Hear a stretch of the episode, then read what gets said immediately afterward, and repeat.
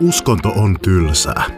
Tämä podcast sisältää taltiointeja minun, katsomusaineiden opettajan Markus Finnilän pitämistä lukion evankelis-luterilaisen uskonnon oppitunneista. Ne sopivat lukiolaisille, kirjoituksiin valmistautuville abeille ja aiheesta muuten vaan kiinnostuneille. Opetus on lukion opetussuunnitelman 2021 mukaista ja aivan kuten koulun uskonnon opetus aina, tunnustuksetonta.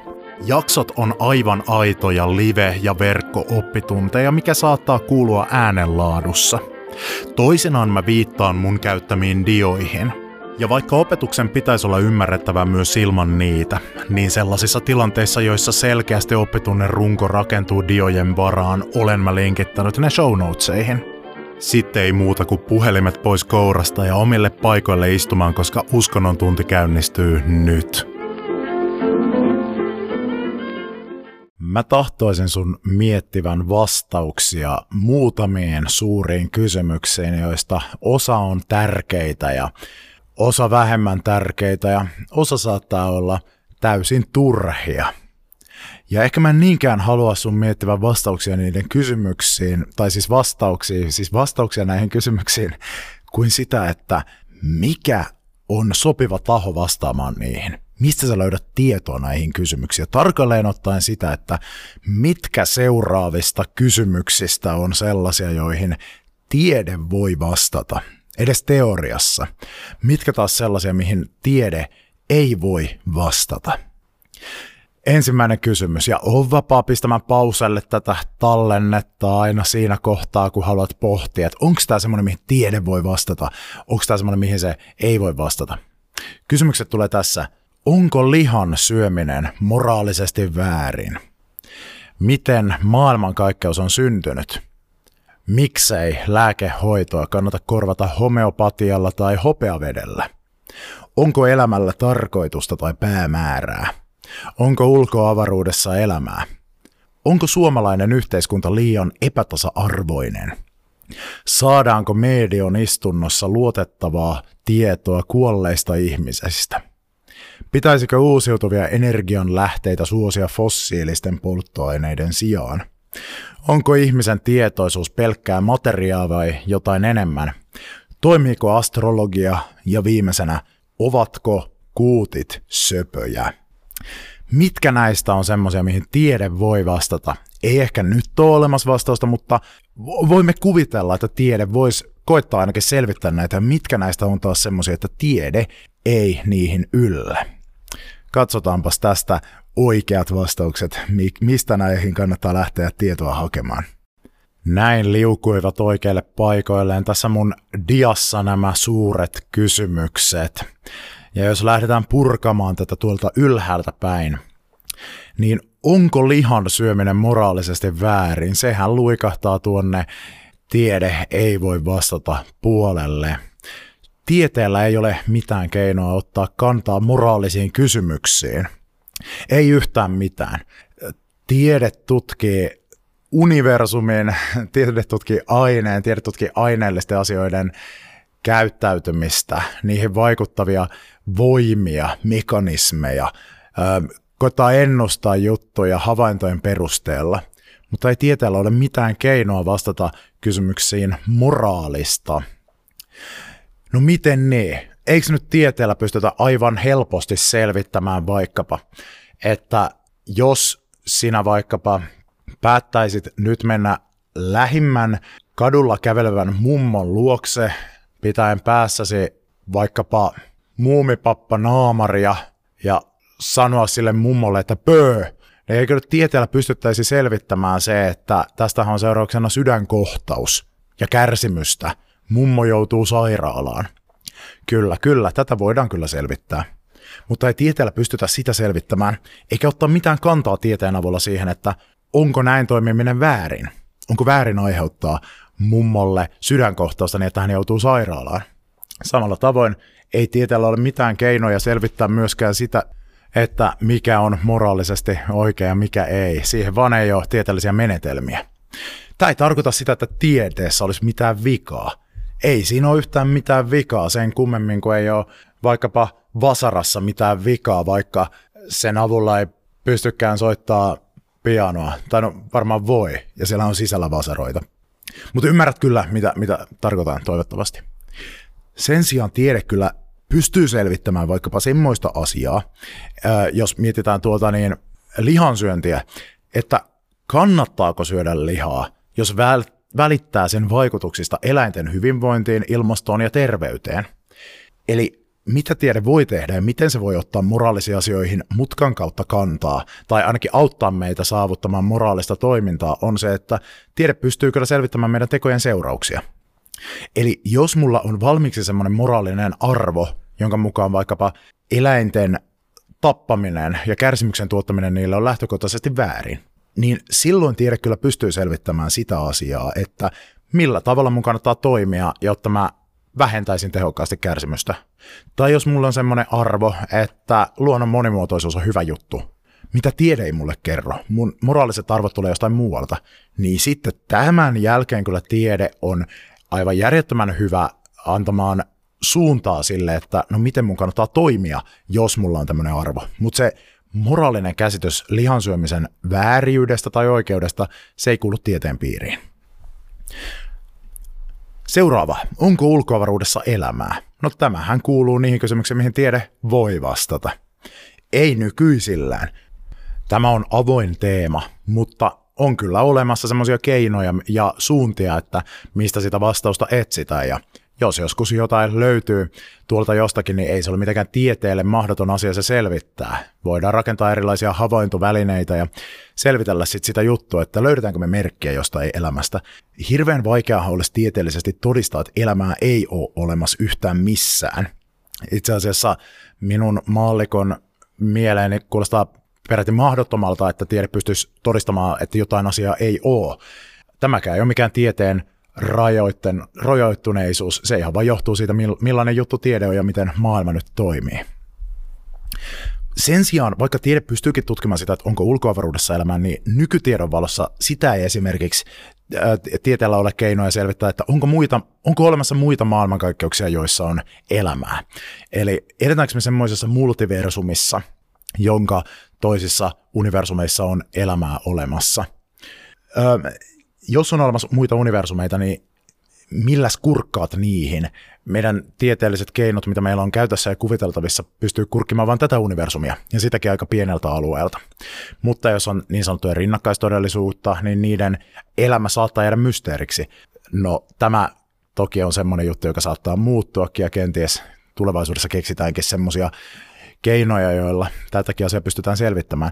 Se kyllä ehkä pystytään selvittämään se tuota niin, muiden maailmojen olemassaolo, koska se saattaa seurata tietyistä teoreettisen fysiikan teorioista, jotka jos pystytään osoittamaan paikkansa pitäviksi, niin sitten niistä saattaa loogisesti seurata multiversumin olemassaolo, mutta kysymys siitä, että mitä niissä on, niin se toistaiseksi on tieteen ulottumattomissa tavalla, jota tämän universumin mahdollinen muu elämä ei ole.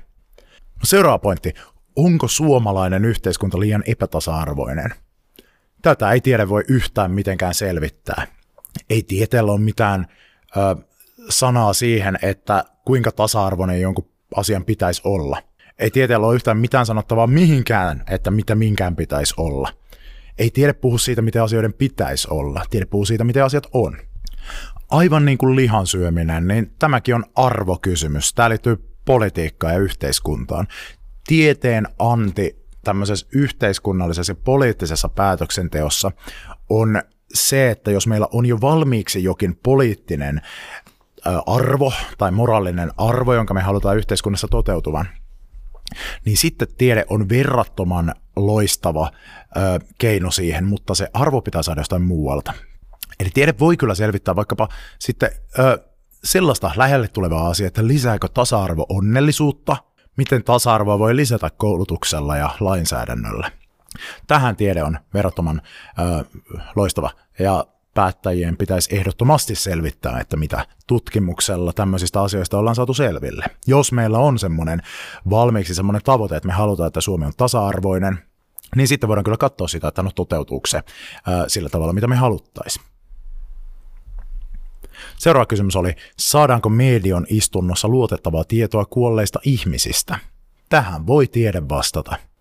Tieteellisesti voidaan tutkia, selvittää erilaisilla koejärjestelyillä sitä, että minkälaista tietoa mediot väittävät välittävänsä vainajilta, joihin he sanovat olevansa yhteydessä. Onko se tieto semmoista, mikä ei voi selittyä arvauksella tai yleisellä ihmistuntemuksella tai esimerkiksi sen medion valmiiksi hallussaan pitämillä tiedoilla. Saako se oikeasti jotain semmoista tietoa, mikä pystytään vahvistamaan, että kyllä tämmöistä tosiaan tämän ihmisen ää, tuota niin, ää, elämässä on tapahtunut, johon tässä väitetään, että ollaan yhteydessä. Ja tätä ei ole mitenkään muuten pystytty nyt urkkimaan. Eikä riitä, että yhden kerran tämä tapahtuu, koska kyllähän nyt hyviä arvauksia ja tarinoita tämmöisistä on vaikka millä mitalla. Tarvitaan semmoista näyttöä, joka toistuu. Tarvitaan sitä, että pystytään osoittamaan uudelleen ja uudelleen, että kyllä ö, enemmän kuin mitä veikkaamalla tai näillä muilla keinoilla tulisi, niin mediat pystyy saamaan ö, luotettavaa tietoa kuolleista ihmisistä. Tämmöistä evidenssiä ei ole olemassa, eli näitä, näitä, tätähän on tutkittu, eikä olla pystytty semmoista löytämään. Sen sijaan tiede ei voi vastata esimerkiksi kysymykseen siitä, että onko kuoleman jälkeen elämää. Se ei johdu siitä, että tieteilijät yrittäisi olla hienotunteisia eikä kertoa eikä otta, äh, niin kuin loukata kenenkään uskonnollisia tunteita tai maailmankuvallisia käsityksiä. Se johtuu siitä, että tämmöiset asiat nyt on tieteen ulottumattomissa. Kuoleman jälkeisessä elämässä me puhutaan semmoisesta ajatuksesta, mikä liittyy tuon puoleisiin juttuihin. Ja ajatukseen siitä, että on jotain muutakin kuin mm, tämä todellisuus, mikä me aistein havaitaan ja ää, pystytään tällä tavalla kokemaan meidän kehollamme. Ja ei tiedä pysty semmoisia kategorisesti tuonpuoleisia juttuja tarkastelemaan. Kylläkin meille näkymättömissä olevia juttuja, mutta ainoastaan sitä kautta, miten voidaan saada havaintoa semmoisilla välineillä ja menetelmillä, jotka on olennaisesti meidän aistiemme ja meidän kokemuksen jatkeita. Kuoleman jälkeinen elämä on semmoinen asia, mihin tiede ei voi sanoa juuta eikä jaata, koska oletettavasti me puhutaan jostakin semmoisesta, mikä menee tämän maailman lainalaisuuksien ulottumattomiin. Puhutaan jostakin semmoisesta asiasta, mikä on jotain muuta kuin tämä maailma, ja ei meidän tieteelliset keinomme, niitä ei ole kehitetty mitään muuta kuin tämän maailman ilmiöitä tutkimaan niiden mekanismeja. Pitäisikö uusiutuvia energialähteitä suosia fossiilisten polttoaineiden sijaan? Tiede ei voi vastata tähän kysymykseen ja se johtuu siitä, että siellä on taas se pitäisikö. Mutta tiede ehdottomasti voi vastata sitten vähän vastaavaan kysymykseen siitä, että auttaako uusiutuvien energianlähteiden suosiminen fossiilisten polttoaineiden sijaan hillitsemään ilmastonmuutosta. Ja vastaushan on yksiselitteinen kyllä, kuten myös sen lihansyönnin suhteen. Kyllä, lopeta lihansyöminen tai vähennä sitä, niin, niin se vähentää ilmastonmuutosta aiheuttavia päästöjä. Ja myöskin tiede pystyy kertoa, että miten tehdään tehokkaampia niistä uusiutuvista energianlähteistä ja saada niistä kaivettua enemmän energiaa ja tiristämään niistä irti. Tähän tiede auttaa, tähän tiedettä tarvitaan, mutta se pitäisikö, se, että meidän pitäisi toimia näin, niin se meidän pitää ottaa jostain muusta lähteestä.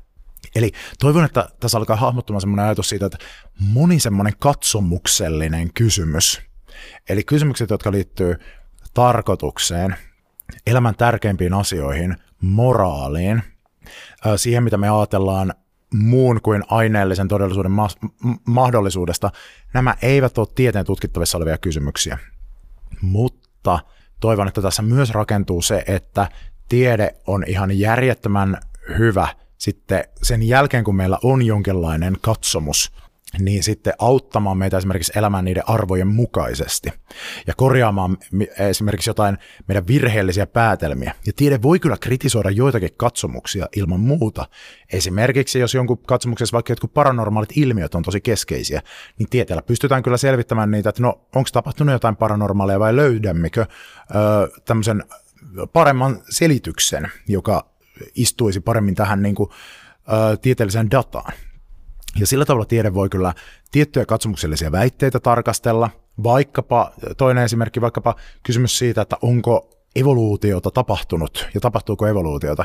On ihmisiä, joiden katsomuksessa ö, on semmoinen elementti, että elämä ei ole kehittynyt pikkuhiljaa, vaan Jumala on luonut elämän ö, 6000 vuotta sitten, niin sanotussa nuoren maan kreationismissa, ja että tämä luominen on tapahtunut sillä tavalla, että ö, Jumala on ikään kuin tyhjästä luonut, tai ainakin hyvin nopeasti, tälleen niin kuin lähes taianomaisesti luonut kaikki elävät olennot suurin piirtein sellaisena, mitä ne nykyään ovat.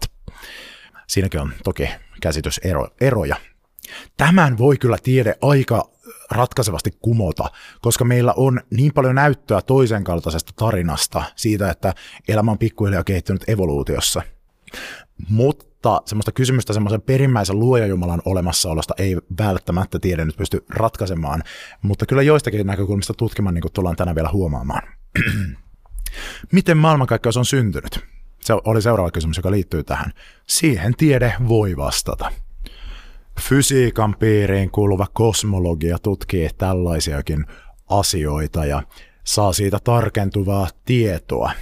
Tiedehän ei ikinä ole semmoista satavarmaa, ellei sitten oteta matematiikkaa huomioon, vaan se on sitä, että kehitetään parempia ja parempia teorioita, jotka selittää enemmän ja enemmän siitä, mitä me nähdään ja joiden avulla pystytään ennustamaan semmoisia asioita, mitä, tai ennakoimaan semmoisia asioita, mitä me ei nyt vielä nähdä, mutta pystytään esimerkiksi merkiksi kokeellisesti testaamaan.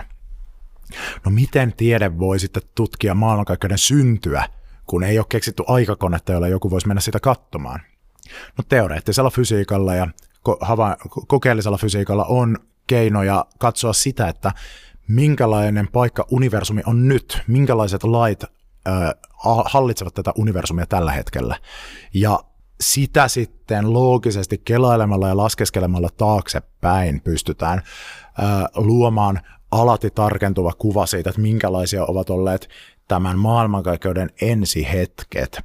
Se tulee varmasti tarkentumaan, tulee muuttumaan, mutta tämän hetken näkemys, käsitys, yleinen käsitys tieteessä, jonka mukaan universumi on alkuräjähdykseksi kutsutussa tämmöisessä tapahtumassa, jolle alkuräjähdys on oikeastaan aika huono nimi, nopea laajeneminen, laajentunut nopeasti noin 14 miljardia vuotta sitten, ja tuossa on aika ja avaruus syntyneet, tai aika-avaruus syntynyt. Sen sijaan tiede ei voi ratkaista niin perustavaa olevaa kysymystä, joka tuohon liittyy, kuin että onko maailmankaikkeutta ylipäätään olemassa meidän havaintojen ulkopuolella. Siis tiede kyllä pystyy sitä selvittämään, että okei, jos tämä, mitä me havaitaan maailmankaikkeudesta, on totta ja pitää kutinsa, niin miten maailmankaikkeus vaikuttaa syntyneen. Kyllä, voimme tutkia sitä.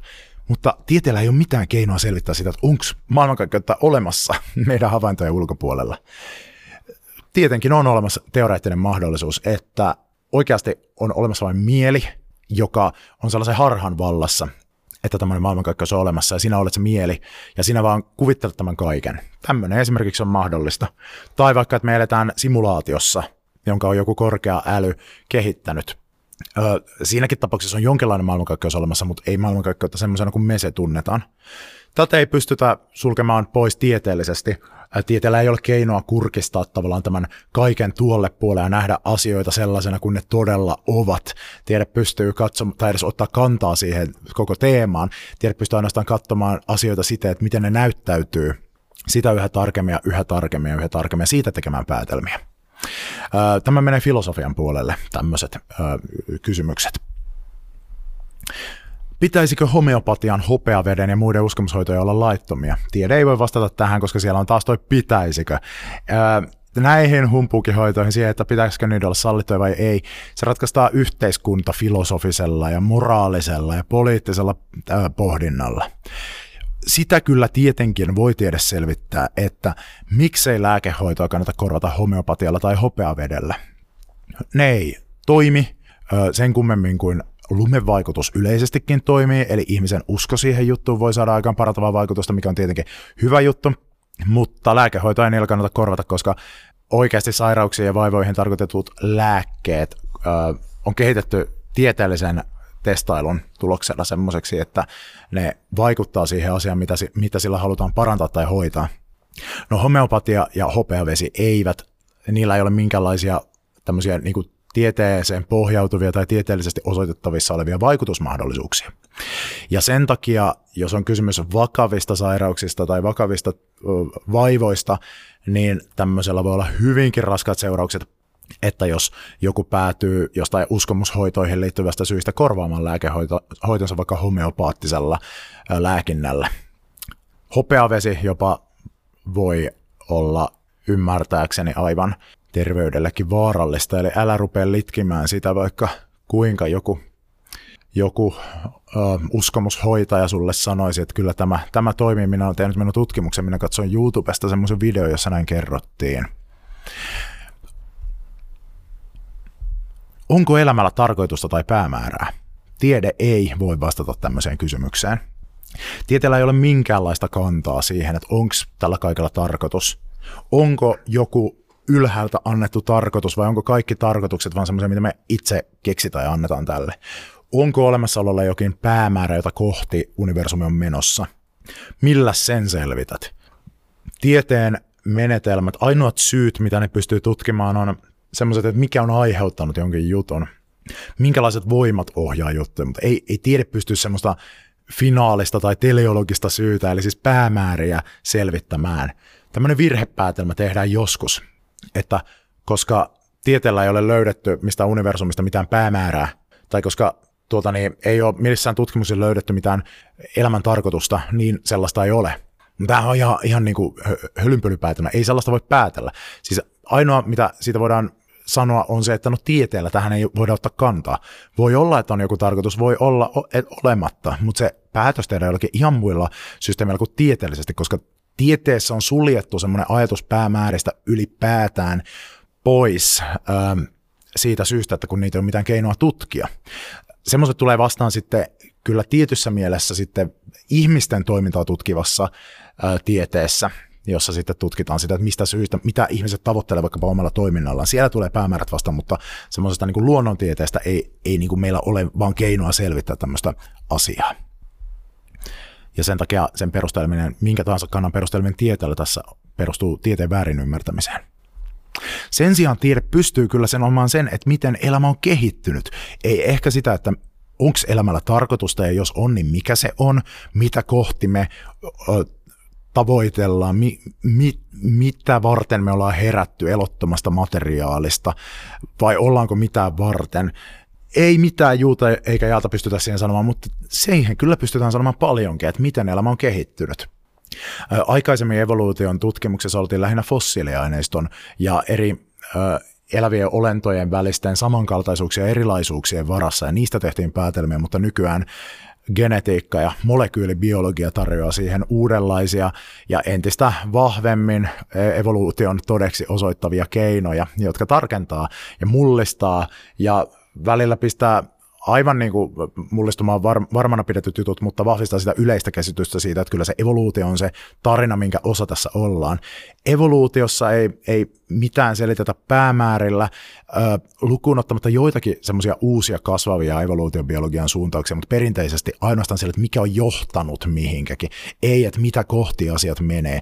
Vaikka me meidän havainnoista tiedetään, että me tietenkin toimitaan koko ajan päämäärähakuisesti, me ihmiset, niin tämmöiset, tällaisia ei tutkita evoluutiobiologiassa perinteisesti siitä syystä, että kun meillä ei vaan ole keinoja semmoisia selvittää. Mutta sitä on, että minkälaiset olosuhteet, millä tavalla luonnonvalinta on johtanut siihen, että tietynlaisia olentoja on kehittynyt. Onko ihmisen tietoisuus pelkkää materiaa vai jotain muuta? Tiede ei voi tätä selvittää. Kun tiede miettii ihmisen tietoisuutta ja ajattelua, niin se tarkastelee aivoja, se tarkastelee ihmisen käyttäytymistä, se tarkastelee hermostoja, se tarkastelee ihmisten sosiaalisia suhteita ja vuorovaikutusta tietoisuus on semmoinen asia, joka on ihan totaalinen mysteeri toistaiseksi ainakin tieteelle ja saattaa jäädä ikuisiksi ajoiksi mysteeriksi, ellei joku keksi jotain tosi ovelaa keinoa, että miten se tietoisuus saataisiin sieltä tutkimuksen kohteeksi, mutta se on ihan järjetön mysteeri. Me kaikki tunnetaan, että me ollaan tietoisia, mutta ja, ja aivoista on osoitettavissa semmoisia toimintoja, jotka on suhteessa tiettyihin tietoisuuden tiloihin, mutta se, että mitä tietoisuus loppujen lopuksi on, ei mitään hajua tieteen perusteella, mutta eri filosofit, mielenfilosofit, he kyllä argumentoi eri näkemysten kannalta. Öö, sen sijaan, mitä aivoissa tapahtuu, kun ihmisellä on tietoisia kokemuksia, sitä pystyy tiede tarkastelemaan paljonkin. Ja sillä ehkä pystytään poissulkemaan jotkut kaikkein maagisimmat käsitykset siitä, että mitä, mikä on ihmisen tietoisuuden luonne, kun osoitetaan, että, mitä, että, sillä on kuitenkin yhteyksiä aivoihin. No toisiksi viimeinen, toimiiko astrologia? Tiede voi vastata tähän, että eihän se toimi. Astrologia eli oppi siitä, jonka mukaan tähdet ohjailevat jollakin tavalla meidän elämäämme, kohtaloitamme, kansojen kohtaloita, persoonallisuuspiirteitä ja muita maan päällä tapahtuvia tapahtumia. Tätä on tutkittu paljon ja ei ole siis minkäänmoista linkkiä pystytty havaitsemaan lukuun ottamatta aivan pienen pieniä eroja persoonallisuudessa siinä, että mihin vuoden aikaan tyyppi on syntynyt. Siellä on joissakin tutkimuksissa joskus osoitettu jotain pieniä linkkejä, mutta nekään ei juurikaan perinteisen astrologian näkökulmasta pidä, pidä kutejaan. Nykymaailmassa on paljon astrologisia uskomuksia ja saa ollakin, mutta se on hyvä tietää, että tieteen näkökulmasta siis ei ole löydetty todisteita semmoisen toimivuudesta kuitenkaan. Sen sijaan tiede voi tutkia sitä, että miten astrologista symboliikkaa käytetään taiteessa. Se on mun mielestä hirveän kiinnostava äh, aihepiiri, mitä, mitä mytologiaa siihen liittyy. Toki niin kuin, vaikka astrologia ei oikeasti pystyisikään ennustamaan tai ohjaamaan meitä, niin niistä vertauskuvista ja myyteistä ja tarinakerrostumista, mitä sinne löytyy, niin sieltä voi löytyä tarttumapinta, jonka kautta voi miettiä oman elämän tapahtumia, vaikka sillä voi olla jollekin jotain arvoa, ja musta se on ihan kiinnostavaa. Ja sitten vaikka se, että miten usko astrologiaan vaikuttaa ihmisen valintoihin. En ole tutustunut siihen, että onko tuosta aiheesta tehty tutkimusta, ja jos on, niin mitä siitä on saatu selvillä. Mutta se voisi olla aika mielenkiintoista, että onko todella, onko tässä semmoinen itsensä toteuttava ennustus esimerkiksi, että jos joku ihminen ajattelee vaikka olevansa neitsyt, tai vaaka ja uskoo tosi vahvasti astrologiaan, niin tuleeko sitten hänestä semmoinen, joka käyttäytyy kuin neitsyt tai vaaka? Ovatko kuutit söpöjä? Tiede ei voi vastata tähän kysymykseen, vaikka kaikki me sydämessä me tietenkin tiedetään, että totta kai kuutit on söpöjä. Kuutit on maailman paras eläin. Pieniä läskipalleroita, joilla ruskeat nappisilmät ja sydän puhdasta kultaa elävät Saimaalla pienet hylkeen poikaset, hyljevauvat, eli kuutit. Ne on söpöjä, kaikki meistä tietää sen sydämessään ja, ja luissaan ja ytimissään. Kuuttiraukat, jotka liikkuu, joiden paras liikkumamuoto on se, että ne makoilee masuläskeillään jäällä ja toivoo parasta tätä ei tiedä voi kuitenkaan selvittää, että onko kuutit söpöä, koska siinä me puhutaan estetiikasta. Estetiikka on myös semmoinen juttu, mikä ei liity, millä, mitä ei tieteellä ole keinoja tutkia. Tiede ei voi määritellä jotain juttua kauniiksi tai rumaksi. Kauneus on katsojan silmässä niin kuin sanotaan. Mutta sen sijaan voidaan kyllä tutkia sitä, että miksi useimmat ihmiset pitävät kuutteja söpöinä. Siis lukunottamatta kaikkein pahimpia psykopaatteja, niin mehän ollaan kaikki tätä mieltä. Ja sitä voidaan tutkia, kyllä. Voidaan tutkia esimerkiksi se evolutiivista perustaa, että minkä takia tämmöisiä pulleita nappisilmäisiä lölleröitä me pidetään söpöinä. Voidaan tutkia esimerkiksi matemaattisesti kuutin mittasuhteita, löytyykö sieltä semmoista harmoniaa, mikä meihin vetoaa ja muita tämmöisiä asioita. Eli katsomukselliset asiat, siis tiede voi auttaa meitä elämään meidän arvojen mukaista elämää, voi selvittää, että miksi me pidetään jotain asiaa kauniina tai hyvänä, voi selvittää sitä, että mitä jotkut uskomukset saa aikaa ja niin poispäin, ja että vaikka jotkut väitteet maailmasta, pitääkö ne paikkansa siinä määrin, kun ne väitteet koskee maailman tapahtumiin vaikuttavia tämmöisiä ennustettavia juttuja, mutta tiede ei voi antaa meille vastauksia semmoisiin arvokysymyksiin, metafyysisiin kysymyksiin, eli tämmöisiin kysymyksiin todellisuuden perimmäisestä luonteesta, ja vaikkapa esteettisiin kysymyksiin, eli tämmöisiin katsomuksellisiin kysymyksiin. Ja sen takia tieteen rooli katsomuksissa on olla apuvälineenä, korjaajana, auttamassa meitä poispäin semmoisista hölmöimmistä uskomuksista, jotka on selkeästi höpönlöpöä, ja sitten antamaan meille tietoa siinä, kun me toimitaan meidän katsomuksemme mukaisesti. Ja tämän loppuajan mä ajattelin käsitellä yhtä tämmöistä tosi ison kaliberin katsomuskysymystä. Ja semmoista, mikä on mun mielestä se kaikkein äh, niin kuin mojovin kaikista katsomuksellisista kysymyksistä ja sitä, että miten tiede voi käsitellä sitä ja miten se ei voi sitä käsitellä. Ja se on tietenkin kysymys Jumalasta. Onko Jumalaa olemassa? Voidaanko tieteen avulla ottaa kantaa kysymykseen siitä, kannattaisiko olla teisti, ateisti, agnostikko vai jotain muuta? Teisti on tyyppi, joka uskoo Jumalaan, ateisti tyyppi, joka ei usko Jumalaan, agnostikko on tyyppi, jonka mielestä tätä ei voida tietää tai jolla ei ole asian kantaa. Jumala.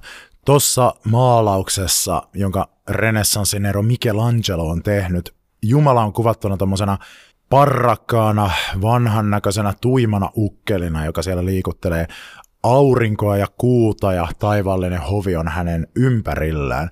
Voiko tiede ottaa kantaa siihen, että onko Jumala, jota tämä Vatikaanin, äh, Vatikaanissa olevan Sixtuksen kappeleen maalattu teos esittää, voiko Jumalaan ottaa kantaa tieteellisesti? Voidaanko Jumalaa tutkia tieteellisesti? Tässä tietenkin törmätään heti ekana kysymykseen siitä, että mistä Jumalasta me puhutaan. Maailmahan on täynnä eri uskontojen jumalia. Puhutaanko me esimerkiksi hindulaisuuden Ganeshasta, norsunpäisestä jumalhahmosta vai Japanin shintolaisuuden amaterasusta, auringon jumalattarasta tai auringon kamista? Puhutaanko me lentävästä spagettihirviöstä vai puhutaanko me ö, kuuttien jumalasta, jumalkuutista, joka on tietenkin söpö jumala, jos semmoinen olemassa. No me ei nyt varsinaisesti puhuta yhtään mistään näistä, koska sanasta Jumala, niin se, siitä liikkuu paljon semmoisia väärinymmärryksiä.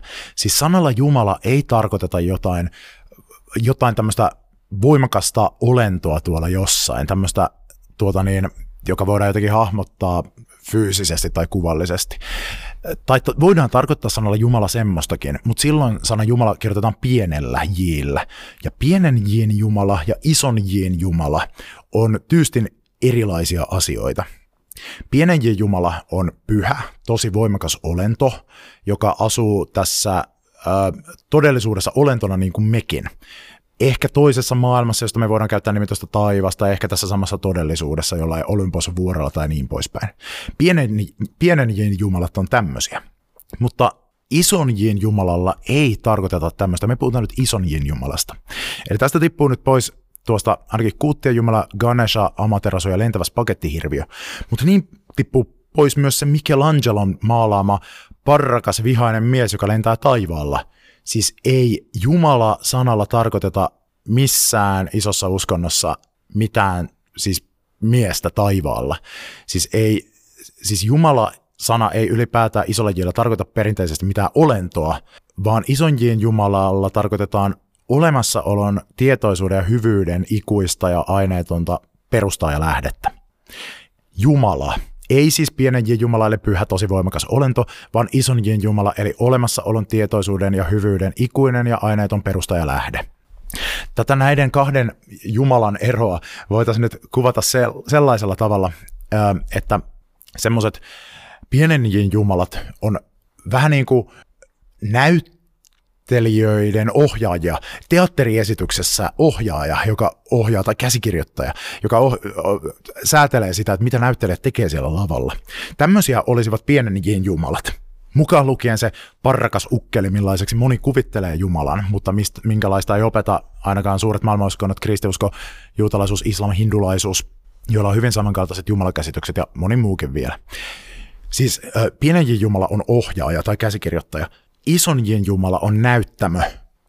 Ö, ison Jumala on se niin kuin, tavallaan, missä kaikki tapahtuu, joka hahmotetaan, että hän on jollakin merkittävällä tavalla ei olento, vaan itse olemassaolo. Ö, ei joku tietoinen olento, vaan kaiken tietoisuuden perusta. Ei joku hyvä tyyppi, joka on jotenkin aika hyvä ainakin ja, ja toisaalta monesti kuvitellaan ankarana, ei, siis vaan että hän on hyvyys, että hän on hyvyyden lähde, aineeton, ikuinen, siis tavallaan se, että mitä olisi, jos ei olisi mitään aineellista tai mitään fysikaalista tai ajallista, niin mitä olisi, minkä varassa kaikki tavallaan on. Tälle on annettu koodinimeksi ihmiskunnan historiassa ja uskontoperinteissä ja tietyissä filosofioissa nimeksi Jumala. Ja silloin se kirjoitetaan isolla jillä. Ja tämä on se Jumala, johon uskotaan esimerkiksi suurimmissa maailman uskonnoissa, niin kuin kristinuskossa, islamissa ja hindulaisuudessa joka vaikka yleensä luokitellaan polyteistiseksi eli monijumalaiseksi uskonnoksi, niin ö, oikeasti siinä on kyllä vahva monoteistinen eli yksijumalainen viba, nimittäin hindulaisuus opettaa, että kaiken takana on olemassaolon, tietoisuuden ja autuuden ja hyvyyden lähde ja perusta Brahman, joka joskus suomentaa vähän hölmästi maailmansieluksi, mutta hindut itse puhuu Jumalasta isolla jillä. Ja ne pienen jumalat äh, hindulaisuudessa, ne ainoastaan kuvaa Brahmanin erilaisia puolia äh, tavalla tai toisella. No niin, voidaanko tieteellä nyt ottaa kantaa siihen, että kansisko meidän uskoa Jumalaan? että kansisiko meidän uskoa isojen Jumalan, kannattaako meidän uskoa siihen, pitäisikö meidän uskoa siihen, että, että kaikkeus on lähtöisin tämmöisestä hyvyyden, totuuden, olemassaolon, kauneuden, tietoisuuden lähteestä, joka on itse aineeton ja ajan tuolla puolen ö, oleva ikään kuin näyttämä, missä tämä kaikki tapahtuu. Eli kysymys siitä, että onko Jumala olemassa, sijoittuuko se sinne, mihin tiede voi vastata vai siihen, mihin tiede ei voi vastata? No valitettavasti nyt tämä kaikkein kovin näistä kysymyksistä, onko Jumala olemassa, sijoittuu sinne puolelle, mihin tiede ei voi vastata. Siis tämä on tieteen ulottumattomissa. Tieteen keinoin ei voida ottaa juu- kantaa, ei sanoa juuta eikä jaata äh, siihen varsinaisesti, että onko Jumalaa olemassa. Ja tämä johtuu siitä, että tieteen menetelmillä hankitaan tietoa aineellisesta maailmasta ja sitä ohjaavista mekanismeista. Ja ne ei sovellu tiedon hankkimiseen sellaisista asioista, jotka ovat maailmankaikkeuden suhteen tuon puoleen. Siellä jotain muuta kuin ainetta ja aikaa. Ja tämmöiseksi tietenkin luokitellaan sitten koko kosmoksen lähde, joka ei itse ole osa kosmosta. Ei myöskään se ulkopuolinen juttu, vaan jotenkin täysin jotain muuta, siis kaiken perimmäinen syy. Me ei nyt puhuta semmoisesta asiasta, mitä tiede on, mihin tieteellä on mahdollisuuksia vastata. Sen sijaan Jumalaa kyllä voidaan tieteen näkökulmasta tutkia, jos vähän muokataan tuota kysymystä. Eli emme ehkä voi ottaa kantaa siihen, että onko Jumala olemassa, mutta sen sijaan voidaan esimerkiksi seuraavan neljään kysymykseen kyllä ottaa kantaa tieteellisesti. A. Mitä Jumalasta uskotaan? B. Miten syntyy usko Jumalaan? C. Mitä vaikutuksia Jumalauskolla on? Ja D. Mitä järkiperusteluita on Jumalauskon puolesta ja sitä vastaan? Mennään nämä kukin näistä nyt ö, läpi. Mä kerron, että minkälaisissa tieteenaloissa voidaan tähän ottaa kantaa. Ja tämän tarkoitus olisi nyt opettaa sinulle sitä, että mikä on tieteen mahdollisuus ottaa kantaa katsomuksellisiin kysymyksiin, miten se voi auttaa meitä kan, ottamaan kantaa niihin, ja mitkä tieteenalat on nyt niitä, mitä siinä kansi ja voidaan kuunnella. Eli aloitetaan kysymyksestä A. Mitä Jumalasta uskotaan? Tähän voi tiede vastata. Ja tätä tutkii nyt semmoinen tieteenala kuin systemaattinen teologia, joka on osa teologiaa. Ja se on siis sitä, että tutkitaan uskonnollisia oppeja. Siinä tutkitaan sitä, mitä eri uskonnot opettaa, mitä eri uskonnolliset ajattelijat opettaa. opettaa. Koitetaan oikein juurtajakseen selvittää niitä, vertailla niitä toisiinsa ja näin poispäin. Se on osa teologista tutkimusta. Yksi esimerkki, esimerkiksi systemaattinen teologia voi tutkia vaikka sitä, että, että Millaisia ovat Lars Levi Lestadiuksen jumalakäsityksen feminiiniset puolet? Lars Levi Lestadius, joka perusti lestadiolaisen herätysliikkeen, jolla on Suomessakin paljon, paljon, paljon, paljon, paljon kannattajia, varsinkin Pohjois-Suomessa, mutta muuallakin, niin hän mielenkiintoisesti omissa opetuksissaan kuvasi Jumalaa monesti tämmöisenä äh, feminiinisenä feminiinisillä kielikuvilla, puhui Jumalan rinnoista ja kaikesta muusta semmoisesta, vältti Jumalasta puhumista. Isänä, vaikka olikin kristitty ja kristinuskossa siis isä on se keskeisin termi Jumalalle, vaikka ei ajatellakaan tietenkään kristinuskossa, että Jumala olisi mies, niin kuin ei missään suuressa uskonnossa pidetä Jumalaa mitenkään ö, tällä tavalla sukupuolisena olentona. Ö, mutta Lars Levi Lestadius käytti tämmöisiä feminiinisiä ja sitten neutraaleja, sukupuolisesti neutraaleja kielikuvia, kun hän puhuu Jumalasta, millä on spekuloitu, että sillä saattaa olla jotain tekemistä sen kanssa, että hänen oma isäsuhde oli vähän semmoinen ö, ikävän puoleinen. Tätä voidaan kyllä tutkia, siis Jumalaan liittyviä uskomuksia. Se on osa ihmisten kokemuspiiriä. Sen kun mennään kysymään ihmisiltä, että mitä uskot Jumalasta, ja sitten kirjoitetaan muistia, tehdään tieteellinen tutkimus siitä. Mutta sitä ei voida oikeastaan niinku ottaa kantaa siihen, että onko sitä Jumalaa olemassa joka, johon ne uskomukset kohdistuu.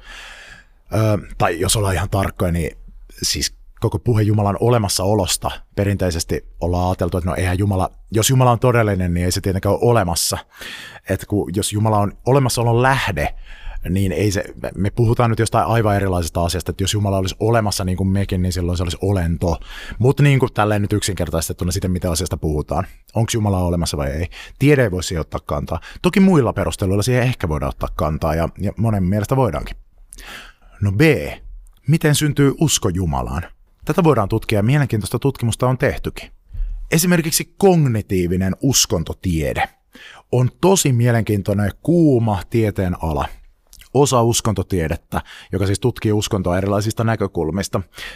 Teologia tutkii myös, teologia enemmän keskittyy semmoisiin niin uskonnollisten kysymysten miettimiseen tällaisten niin kuin, tieteellisten keinojen avulla. Uskontotiede tutkii uskontoa ilmiönä. Ne on pikkusen, pikkusen erilaisia, mutta molemmat tutkii uskontoa. Ja kognitiivinen uskontotiede on yksi puoli uskontotieteestä. Ja siinä on pointtina se, että siinä tutkitaan ihmismielen rakenteita uskonnon taustalla. Eli kognitiivisen uskontotieteen tämmöinen päähypoteesi on se, että uskonnot pohjautuu semmoisiin samoihin ajattelun ja havaitsemisen ja muistamisen malleihin, mitä me käytetään arkikäyt- arki niin kuin ajattelussa muutenkin, ja mitä meidän, mit, miten meidän kognitiiviset toiminnot rakentuu. Ja siinä pyritään niin kuin selvittämään, että miten, että onko vaikka, että kun kaikilla kulttuureilla jotain rituaaleja, niin että mitkä, mitä on ne semmoiset kognitiiviset rakenteet. Yksi tutkija vertasi sitä tämmöisiä niin puhelinsovelluksia. Meillä on meidän aivoissa vähän niin semmoisia sovelluksia, mitä sinne on asennettu, semmoisia lähtöasetuksia tai sovelluksia, sovelluksia siellä, niin kuin vaikka näkeminen ja vaikkapa toi, äh, mielen teoria, että me ajatellaan, että äh, to, toisella ihmisellä on mieli ja näin poispäin, niin miten nämä selittää uskonnon olemassaoloa? No toi on hirveän kiinnostava juttu. No tällä kognitiivisen uskontotieteen keinolla tai keinoilla on sitten selvitetty jumalauskon syntyä, ja siitä on esitetty erilaisia teorioita. Esimerkiksi kognitiivisessa uskontotieteessä on esitetty aika paljon ja on aika niin kuin kannatettu teoria se, että jumalauskon taustalla olisi meidän mielen taipumus etsiä ympäriltä tietoisia toimijoita. Tällä tarkoitetaan sitä, että evoluutiossa meille on kehittynyt semmoinen tosi tehokas kyky havaita meidän ympärillämme jälkiä siitä, että onko johonkin asiaan vaikuttanut joku mieli tai onko jossain lähellä joku tietoinen toimija. Esimerkiksi me havaitaan tosi nopeasti, jos vaikka käärme meitä lähestyy. Jos sä oot vaikka sängyssä nukkumassa ja yhtäkkiä kyykäärme luikertaa siitä sun vierestä, niin sä muuten huomaat sen ihan sikanopeasti. Sä oot pystyssä nopeampaa kuin mitä itse edes tajuat, että mitä on tapahtunut. Se on muuten ärsyttävää, kun niin käy, että kyykärme luikertaa sänkyyn. Tämä on kehittynyt meillä siksi, että tämä parantaa meidän selviytymismahdollisuuksia. Valitettavasti tämä toimii joskus ylikierroksilla. Joskus käy niin, että ö, jos vaikkapa sinun makupussiisi nukkuessasi teltassa joku ilkeämielinen henkilö on pilottanut kumikäärmeen, ja sit sä näet sen, niin vaikka se ei näytä aidolta, niin sulla saattaa tulla semmoinen aivan vastaava reaktio. Mä oon ollut muuten paikalla tilanteessa, kun, kun niin tuota, näin on tapahtunut ja, ja tulokset olivat kauheita. En kerro, olinko joku osapuoli tässä ja jos oli, niin mikä. Tai jos sä meet äh, lenkillä metsässä ja sitten vieressä rasahtaa joku pusikko, niin sitten sä heti ajattelet, että no niin, siellä on murhaa ja mä kuolen nyt. Hyvästi elämä. Eli tämä toimii meillä ylikierroksilla. Niin kognitiivisessa uskontotieteessä ollaan esitetty, että voisiko Jumala-usko selittyä tämmöisellä ylikierroksella käyvällä tämmöisellä niin kuin meidän toimijan tunnistussovelluksella, mikä meidän aivoissa on tai mielessä on. Eli että evoluutiossa on kehittynyt tämmöinen toimijan tunnistus ja sitten sen sivutuotteena olisi voinut syntyä uskonto, että kun me laajennetaan, tällä niin kuin överiksi me laajennetaan koko tähän universumiseen ja sitten me nähdään tässä universumissa tietoisen toimijan Jumalan kädenjälkien vaikutus. Tämä on yksi mahdollinen näkö, näkemys ja siitä on jonkin verran näyttöä olemassa siitä on kyllä myös näyttöä vastakkaiseen suuntaan. Ollaan tutkittu esimerkiksi siitä, että no onko uskovaisilla tai teisteillä, Jumalan uskovilla ihmisillä, onko heillä yksilöinä jotenkin aktiivisempi tämä tietoisten toimijoiden tunnistus kuin vaikka semmoisilla, jotka ei usko Jumalaan. Ja tästä nyt ei ole löydetty ö, vahvaa näyttöä minun käsittääkseni ainakaan. Ja tätä on jonkin verran kyseenalaistettu, että selittääkö tämä nyt kuitenkaan sitä, että onko tämä vaan tämmöinen niin hyvä teoria, jossa aivan niin kuin useimmissa hyvissä teorioissa niin on se ongelma, että se ei ole totta Kukapa tietää, tutkimus jatkuu, täälläkin on paljon kannattajia. Tuossa on tietysti nyt se yksi ongelma, että toi tulkinta perustuu tietenkin siihen oletukseen, että mitä Jumala ei ole. Eli tavallaan jos me ajatellaan, että okei, no jos jumalausko perustuu meidän toimijan tunnistusmekanismeihin meidän kognitiossa, jos me ajatellaan, että no tämä on siis, tässä on siis kysymys ylikierroksella käyvästä semmoisesta, niin sehän perustuu siihen oletukseen, että olemme tehneet virheen eikä Jumalaa ole. Mutta tämä tilanne näyttää tietenkin ihan eri moiselta semmoisen ihmisen näkökulmasta, joka usko, uskoo, että Jumala on olemassa. Se katsoo tätä, että okei, siis tässä on kysymys ei ylikierroksilla olevasta toimijan tunnistuksesta, vaan ihan oikein toimivasta toimijan tunnistuksesta, jossa me nähdään universumissa siis Jumalan kädenjälki, koska se on siellä. Eli tämä ei niin kuin itsessään todista siihen varsinaiseen kysymykseen mitään. Ja sen takia niin kuin se on hyvä tietää, että tiede ei voi ottaa nyt kantaa siihen kysymykseen, että onko Jumala olemassa, ja se olisi hätiköity johtopäätös. Mutta kognitiivinen uskontotiede voi paljastaa niitä mekanismeja, jotka synnyttävät sen uskon Jumalaan. Ja esimerkiksi se, että mitä roolia tämä toimijantunnistus siinä ö, tuota niin, ö, näyttelee, niin se on hirveän kiinnostava niin tuota, ö, maailma sekin. Tätä tutkii myös uskontopsykologia, tätä, että miten syntyy usko Jumalaan. Uskontopsykologia on just sitä mieltä kuulostaa, eli se tutkii siis uskonnollisuutta psykologian näkökulmasta. Eli tutkii uskonnollisuutta hermoston, käyttäytymisen ja mielen näkökulmasta. Sillä voidaan tutkia vaikkapa uskonnollisten ihmisten ja uskonnottomien ihmisten eroja vaikka persoonallisuuspiirteissä tai mielenterveyden eroja heillä tai muuta semmoista. Ja uskontopsykologit uskon, jumalauskon syntyä mittaavat esimerkiksi tai selvittävät vaikka tutkimalla uskon kasvamista, uskon kääntymistä sekä persoonallisuuden kasvatuksen ja uskonnollisten kokemusten vaikutusta.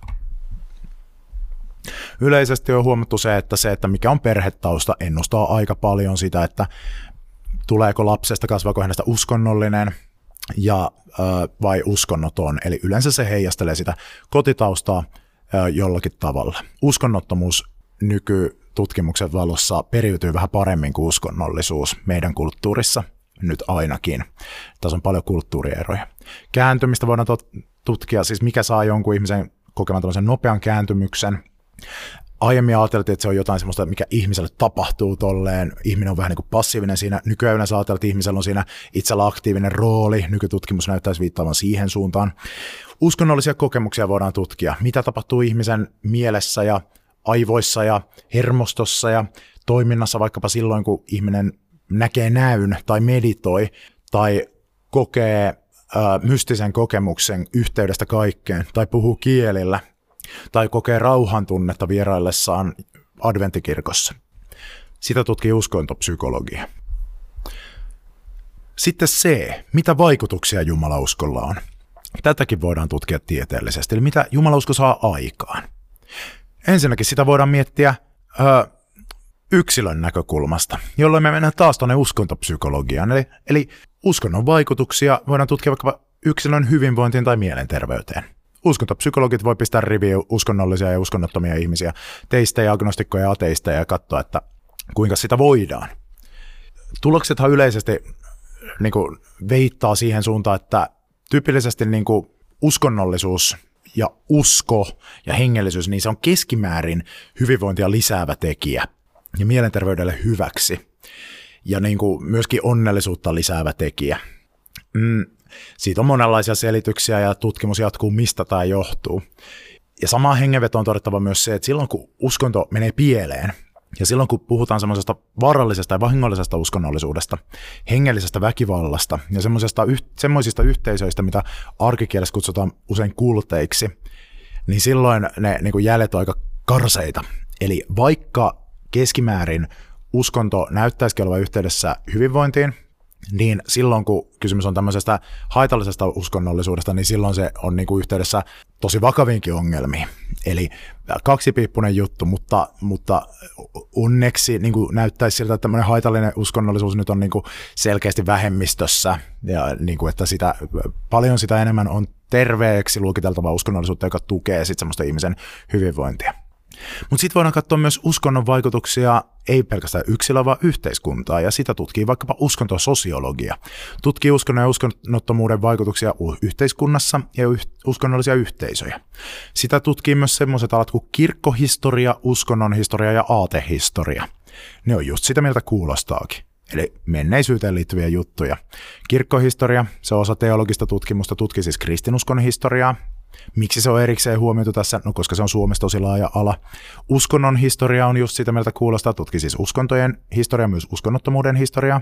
Ja aatehistoria, se on sitten laajempi, missä erilaisten aatteiden ja ajatusten ja ideologioiden kehitystä tutkitaan. No yhdessä nämä uskontososiologia ja kirkkohistoria tai uskonnonhistoria tai aatehistoria voivat tutkia vaikkapa uskonnon vaikutuksia kapitalismiin ja markkinatalouteen. On spekuloitu sillä, että ää, ja on semmoinen teoria, jonka mukaan protestanttinen kristillisyys olisi vaikuttanut kapitalismin syntyyn ja erityisesti protestanttisen kristillisyyden semmoinen muoto kuin reformoitu kirkko. joka opettaa, että Jumala on ennalta määrännyt osan ihmisistä, eli valitut, pelastukseen ja osan taas kadotukseen. Max Weberin kuuluisan teorian mukaan tämä olisi sit saanut aikaan sen, että ihmiset halus todistaa itselleen kuuluvansa siihen valittujen joukkoon ja ryhtynyt sitten keräämään omaisuutta, mitä he piti merkkinä Jumalan siunauksesta ja siitä, että no minä nyt ainakin kuulun Jumalan valittuihin, koska mulla on näin paljon rahaa, ja tämä olisi synnyttänyt sitten kapitalismin. Ja ruokkinut myös esimerkiksi am- semmoista amerikkalaista yrittäjähenkeä. Amerikassa tämmöinen reformoitu kristillisyys on tosi merkittävää. No tämä on vähän niin kuin ehkä nyt osoitettu sille, että no, tämä nyt vähintäänkin on äh, niin kuin vakava yksinkertaistus, ellei niin kuin ihan, ihan niin kuin virhe, virhelaukaisu kokonaan tämä teoria. Mutta sitten kyllä niin kuin uskonnon ja kapitalismin ja markkinatalouden vaikutuksia kyllä, niin kuin, sillä on ilman muuta vaikutuksia ja nämä on vuorovaikutuksessa keskenään. Näyttäisi esimerkiksi siltä, että talouskasvun ja uskonnottomuuden lisääntymisen ja maallistumisen, eli uskonnon merkityksen vähenemisen välillä on linkki. Eli talouskasvu ja markkinatalous on tämmöisiä niin kuin selkeimpiä selittäjiä tai niin kuin tämmöisiä, mistä pystytään osoittamaan, että okei, siellä missä, missä rikastutaan, niin siellä niin kuin uskonnollisuus näyttää olevan vähäisempää. Siitä on itse asiassa myös semmoista näyttää, että missä uskonnollisuus on vähäisempää, niin siellä sitten kapitalismi lähtee, lähtee niin kuin nousuun ja markkinatalous ja talouskasvu kiihtyy. Mielenkiintoista settiä. Sitten vielä D. Mitä järkiperusteluita on jumalauskon puolesta ja sitä vastaan? Tullaan aika lähellä sitä kysymystä, mistä lähettiin. Onko Jumala olemassa? Tämä ei ole ihan sama kysymys, mutta tämä on kuitenkin hyvin lähellä. Että tässä me voidaan ehkä hipaista sitä, että onko Jumala olemassa vai ei. Loppuasti ei ehkä ihan päästä tieteen avulla pelkästään. Mitä järkiperusteluita on jumalauskon puolesta ja sitä vastaan? Sitä tutkii sellainen tieteen ala kuin uskonnon filosofia – joka tutkii uskonnollisia kysymyksiä filosofisesti. No tämä on nyt vähän silleen, että onko filosofia tiedettä vai ei. Se joskus lasketaan osaksi tiedettä, joskus erotetaan siitä erilliseksi jutuksi. Se on nyt selvästi jotain muuta kuin ainakin semmoinen kokeellinen tiede, mutta toisaalta se kyllä käyttää tämmöisiä niin kuin tieteellisen ankariakin niin kuin menetelmiä. Esimerkiksi tutkimuksia tehdään ja sitten muut tutkijat vertaisarvioi niitä ja antaa niistä palautetta. Ihan niin kuin tämmöisessä niin kuin tiedetieteessäkin tehdään. Eli tämä on nyt vähän siinä rajoilla. Ja uskonnon filosofiassa ehdottomasti voidaan miettiä sitä, että onko Jumala olemassa vai ei. Ja se tapahtuu siten, että arvioidaan, mitä perusteluita on esitetty. Niiden vahvuuksia niiden heikkouksia katsotaan, että mihin ne nyt kallistuu. No, uskonnon filosofiassa saatetaan esimerkiksi kiinnittää huomiota vaikkapa siihen, että no, Jumala uskon puolesta voidaan esittää semmoiset kuin kosmologiset argumentit ja teleologiset argumentit. Kosmologiset argumentit on sen tyyppisiä, että ajatellaan, että Jumalan olemassaolo selittää parhaiten ö, universumin olemassaolon. Ja siellä, siitä voidaan perustella vaikka sillä, että no, alkuräjähdys näyttäisi osoittavan, että maailmankaikkeudella on alku, joten, joten ja, ja koska kaikella milloin alku on aiheuttaja, niin täytyy olla, että universumilla on jokin aiheuttaja, joka on aikavaruuden tuolpuoleinen juttu, ja tästähän käytetään nimeä Jumala. Tai sitten kosmologinen argumentti voi olla semmoinen, että miksi on olemassa jotain sen sijaan, että ei olisi mitään. No tähän pystytään vastaamaan vain jos oletetaan, että no, on jotain välttämättä olemassa olevaa tai jotain vält, jokin välttämätön todellisuus, joka ei edes voisi olla olematta olemassa, ja sitten tämän nimi on sitten Jumala isolla jillä. Tämän kaltaisia on kosmologiset argumentit ja niitä on muitakin. Teleologiset argumentit on taas sen tyyppisiä, että ö, pyritään osoittamaan, että universumi on vaikkapa jollakin tavalla rakentunut semmoisella tavalla tai jotenkin niin epätodennäköinen, ö, vaikkapa siksi, että miten se pystyy tuottamaan elämää, että se vaikuttaa siltä, että se ei ole sattumalta voinut syntyä, joten että tämä niin kuin kelkka kallistuisi kohti Jumalan olemassaoloa. Ja niitä on muitakin, jos kiinnostaa, niin lähde googlailemaan, niistä löytyy hirveästi kamaa puolesta ja vastaan. Jumalauskoa vastaan uskonnon filosofiassa esimerkiksi keskitytään kärsimyksen ongelmaan, tai pikemminkin kärsimyksen ongelmiin, ja sitten Jumalan kätkeytyneisyyden ongelmaan joka on hyvin läheistä sukua kärsimyksen ongelmalle. Kärsimyksen ongelma tarkoittaa siis sitä, että jos Jumala on olemassa ja hän on hyvä ja kaikki valtaisi, niin miksi on kärsimystä? Miksi on pahaa?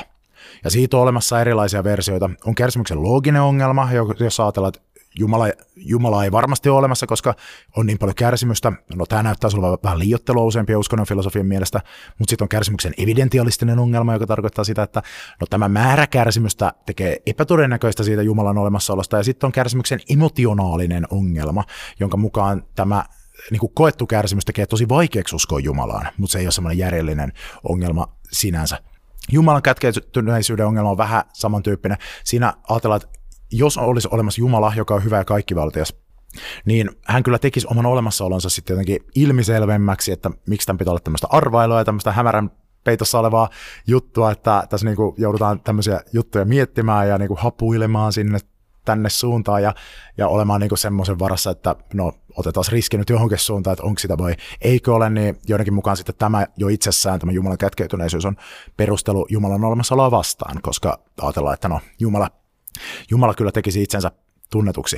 Näiden kaikkien niin perusteluiden puolesta ja vastaan on hyviä perusteluita ja niin kuin tuota, niin kumo, kumoajia ja kumoajan kumoajia ja fiksut uskonnon filosofit kannattaa näitä erilaisia juttuja, joten yhtään selvä peli tämä ei ole.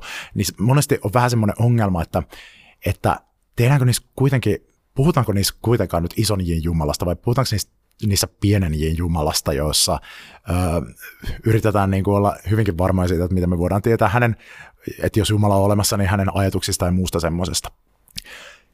Näin.